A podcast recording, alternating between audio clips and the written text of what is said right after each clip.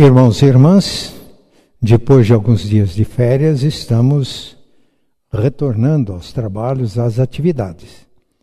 Quando a gente fica longe do trabalho, as pessoas dizem que quando a gente volta, a gente tem que pegar no tranco. É, estamos começando agora e que Deus nos abençoe nessa tarde. Que o Espírito Santo ilumine as nossas mentes para que possamos receber, assimilar a palavra e que ela seja alimento para as nossas almas, orientação para as nossas vidas. A pastora Priscila e o licenciado Kleuber estão trabalhando esse tema. Recomeços, né? É tempo de recomeçar. Estamos começando um novo ano e sempre nós temos que recomeçar alguma coisa, temos às vezes que refocar alguns aspectos da nossa vida. A vida humana é feita de ganhos e perdas. Todos nós, em alguns momentos, perdemos, ganhamos e às vezes perdemos para ganhar.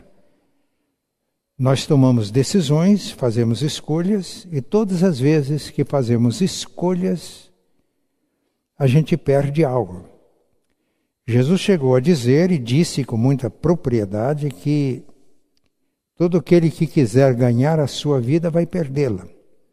Mas aquele que perder a vida por amor a Cristo vai ganhar. As perdas geralmente trazem sofrimentos quando perdemos a saúde, quando perdemos entes queridos, quando perdemos recursos materiais, quando temos prejuízo material, é um momento de sofrimento, de lutas, de dificuldades. O sofrimento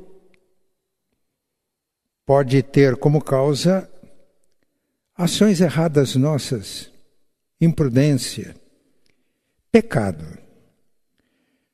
Quando isso acontece, estamos simplesmente colhendo aquilo que plantamos.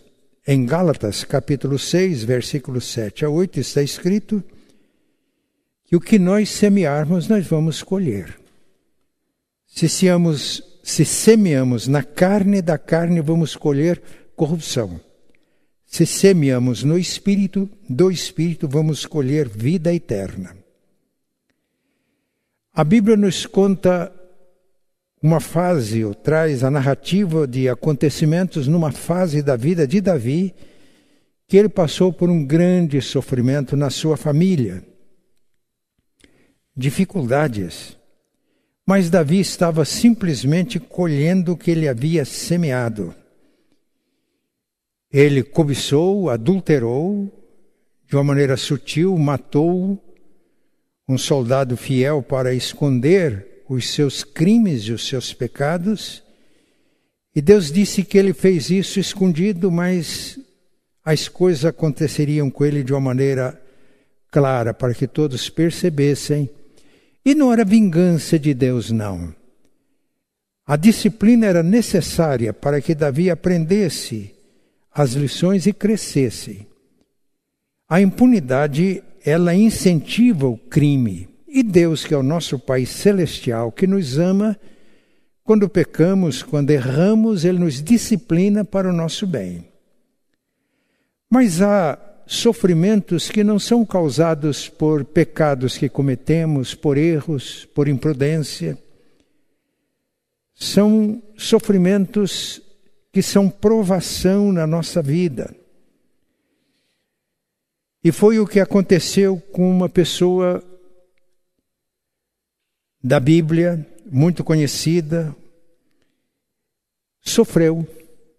E não sofreu por causa de pecados cometidos, por causa de erros, sofreu porque era justo. Mas ele recomeçou. E no na carta de Tiago, capítulo 5, nós temos um resumo da vida deste nosso querido irmão, dessa pessoa cuja vida e testemunho estão registrados nas Escrituras. Tiago, capítulo 5, versículos 10 e 11. Irmãos, tomai por modelo no sofrimento e na paciência os profetas, os quais falaram em nome do Senhor. Eis que temos por felizes os que perseveraram firmes. Tendes ouvido da paciência de Jó, e vistes que fim o Senhor lhe deu, porque o Senhor é cheio de terna misericórdia e compassivo. Jó. Sempre ouvimos referências à paciência de Jó.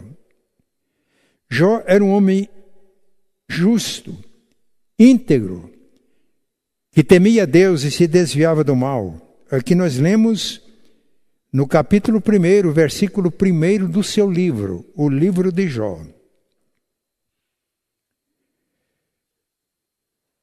Houve uma reunião no céu. Os anjos de Deus que servem a Deus se reuniram, dentre eles Satanás, que é também um anjo, que caiu da sua posição, mas, de acordo com Jó, tem acesso ao céu.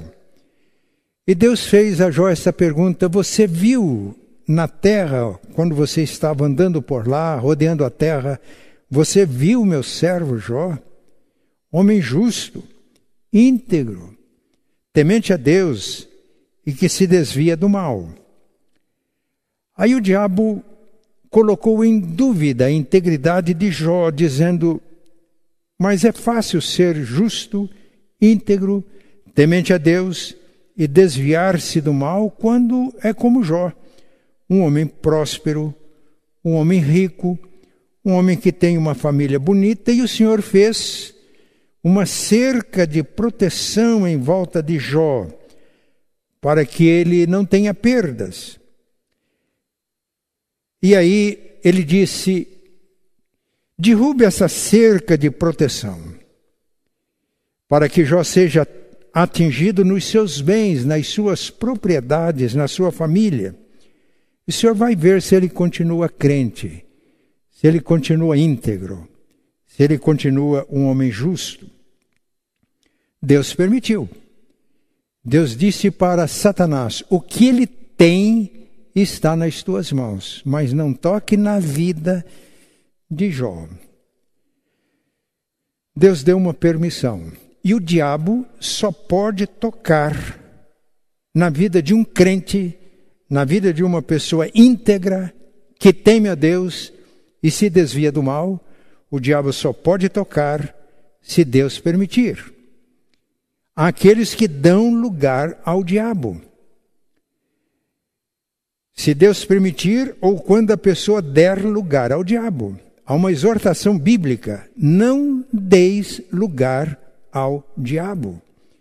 Se vivemos com integridade, se vivemos na, na presença de Deus, servindo a Deus, Ele só toca se houver permissão. E por que Deus permite? Deus não ama seus filhos. Deus permite que Satanás atinja as pessoas nos seus bens, nas suas propriedades. Provérbios 17, 13 está escrito que o crisol é para provar a prata e o forno é para provar o ouro.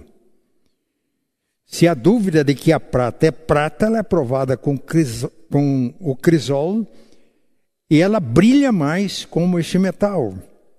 Se há dúvida de que o ouro é ouro, ele é provado no forno, ele pode resistir a uma temperatura de mil graus centígrados e não queima. Pelo contrário, queimam as escórias, as impurezas que há no ouro, mas o ouro purifica e ele brilha mais. Então, quando Deus permite sofrimento na vida de um homem justo, íntegro, que o teme, que o serve, é para provar. E nós podemos ficar tranquilos porque Deus conhece os nossos limites. 1 Coríntios capítulo 10, versículo 13, está escrito que não veio para nós provação que não fosse humana. Mas Deus é fiel e não permitirá que sejamos provados, tentados além das nossas forças, antes, com a provação, com a tentação, com o sofrimento, Deus provê um escape para que possamos suportá-la. William Barclay, comentando esta passagem da Bíblia, ele ilustrou com a Marinha Mercante Britânica. A Marinha Mercante Britânica estava perdendo navios por excesso de cargas. Então, o parlamento inglês aprovou uma lei: em cada navio devia haver um sinal no casco e não poderia receber carga que fosse além daquele sinal. E Barclay conclui: eles deixaram de perder navios, mas os navios também não podiam navegar com a carga muito abaixo daquele limite, senão dava prejuízos. Meus irmãos, quando o nosso sofrimento é provação, Deus tem o objetivo da maturidade nossa, do nosso crescimento, para que o nosso testemunho brilhe em meio ao sofrimento e para que possamos ser bênçãos nas mãos de Deus. Jó sofreu e Jó sofreu perdas. Ele era um homem muito rico, o homem mais rico daquela região, o livro informa. E ele perdeu todas as suas propriedades materiais de uma vez. Pior, ele perdeu todos os seus filhos, filhos e filhas. Foi a provação a que Jó foi submetido, o sofrimento de Jó. Mas ele desfez a tese de Satanás. Quando ele recebeu a notícia de que tinha perdido todos os seus bens, ele tinha perdido os seus filhos, a Bíblia diz que ele prostrou-se e adorou e disse: o Senhor deu, o Senhor levou, bendito seja o nome do Senhor. Mas além de ter perdido as propriedades, perdido os filhos, ele perdeu também a saúde numa segunda investida de Satanás e foi acometido de uma enfermidade desde as plantas dos pés até o alto da cabeça. E neste momento ele perde também a compreensão e a solidariedade da esposa. Ela disse: Você ainda continua sendo íntegro e servindo a Deus nesse sofrimento? Que Deus é este? Não ouvimos pregações de que Deus nos ama, de que Ele abençoa os seus filhos? Que Deus é este? E Jó respondeu para a esposa: Você fala como uma doida. Recebemos de Deus tantos bens, não haveríamos de receber os males. Jó perdeu também a compreensão dos seus amigos. Três amigos foram ao encontro de Jó para consolá-lo, mas tentando explicar o sofrimento de Jó, eles agravaram o sofrimento ao ponto de Jó dizer para os seus amigos: Vocês são consoladores molestos vocês são médicos que não valem nada? Em nenhum momento, e Jó lamenta, em nenhum momento ele briga com Satanás, com o diabo. Porque para Jó Deus é soberano. Ele tinha consciência da sua integridade. E ele sabia que se Deus é soberano, e aquelas coisas estavam acontecendo na sua vida, ou era Deus agindo ou Deus permitindo.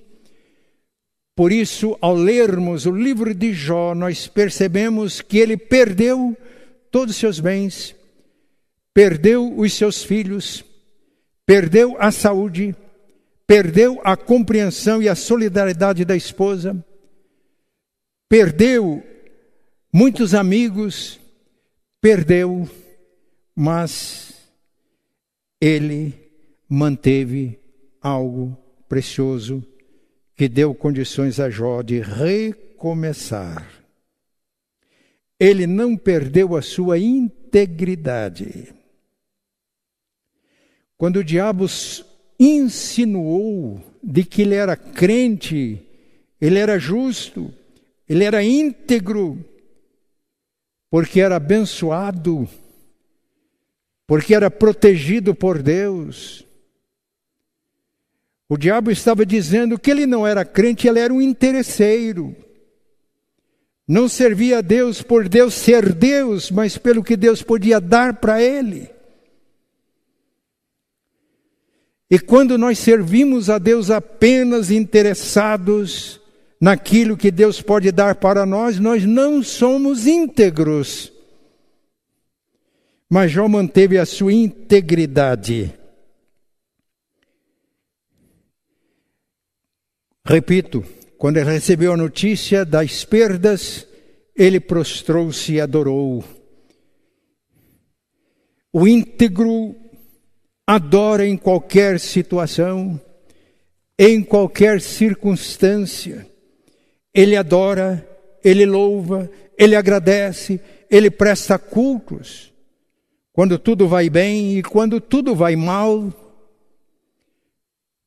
porque ele crê na soberania de Deus. Mas além de ter mantido a integridade, por isso ele pôde recomeçar, ele manteve também a lucidez.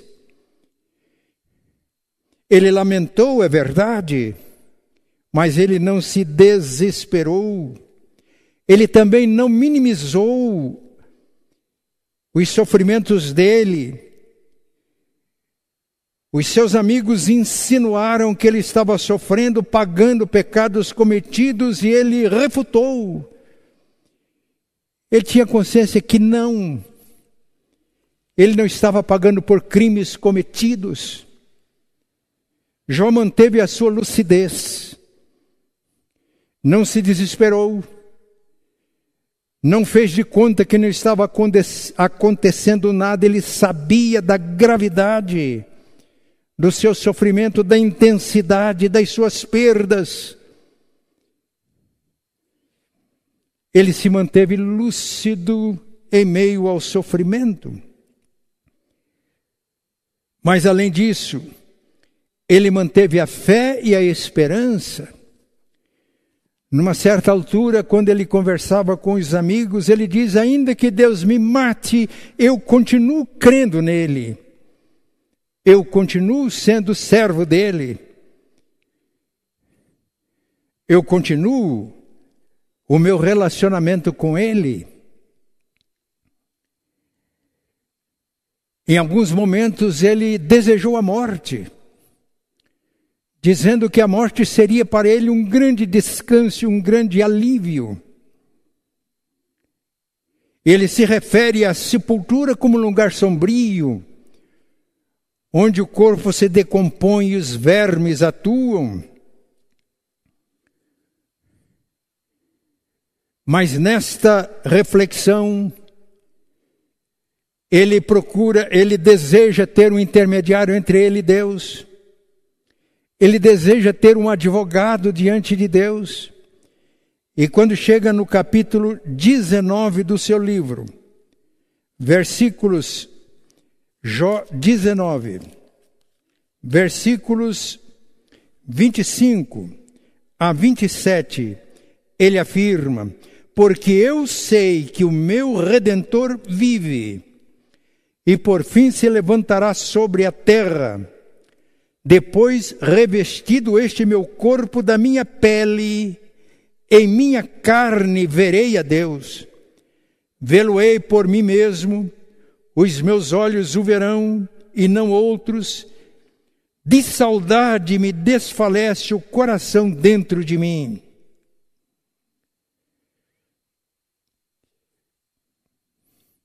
Fé e esperança. É difícil alguém passar por uma experiência mais forte que a de Jó. Paulo, na carta aos Romanos, ele diz: Aquele que não poupou o seu próprio filho, antes por todos nós o entregou, porventura não nos dará graciosamente com ele todas as coisas? Quem intentará acusação contra os eleitos de Deus? É Deus quem os justifica. Quem os condenará? Foi Cristo quem morreu, ou antes ressuscitou, e agora está à destra de Deus e intercede por nós. Nem a vida, nem a morte, nem os principados e potestade, nada poderá separar-nos do amor de Deus que está em Cristo Jesus, nosso Senhor. Porque ele perdeu tantas coisas, sofreu, mas manteve a sua integridade, manteve a sua lucidez, manteve a fé e a esperança. Ele pôde afirmar: O meu redentor vive.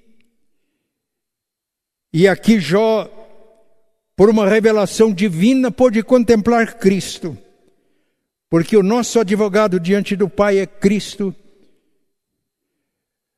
o nosso mediador é Cristo, ele que nos liga ao Pai. E ao fazer esta afirmação, eu sei que o meu redentor vive, que por fim ele se levantará sobre a terra, em minha carne eu verei a Deus. Ele teve a revelação da ressurreição dos últimos dias.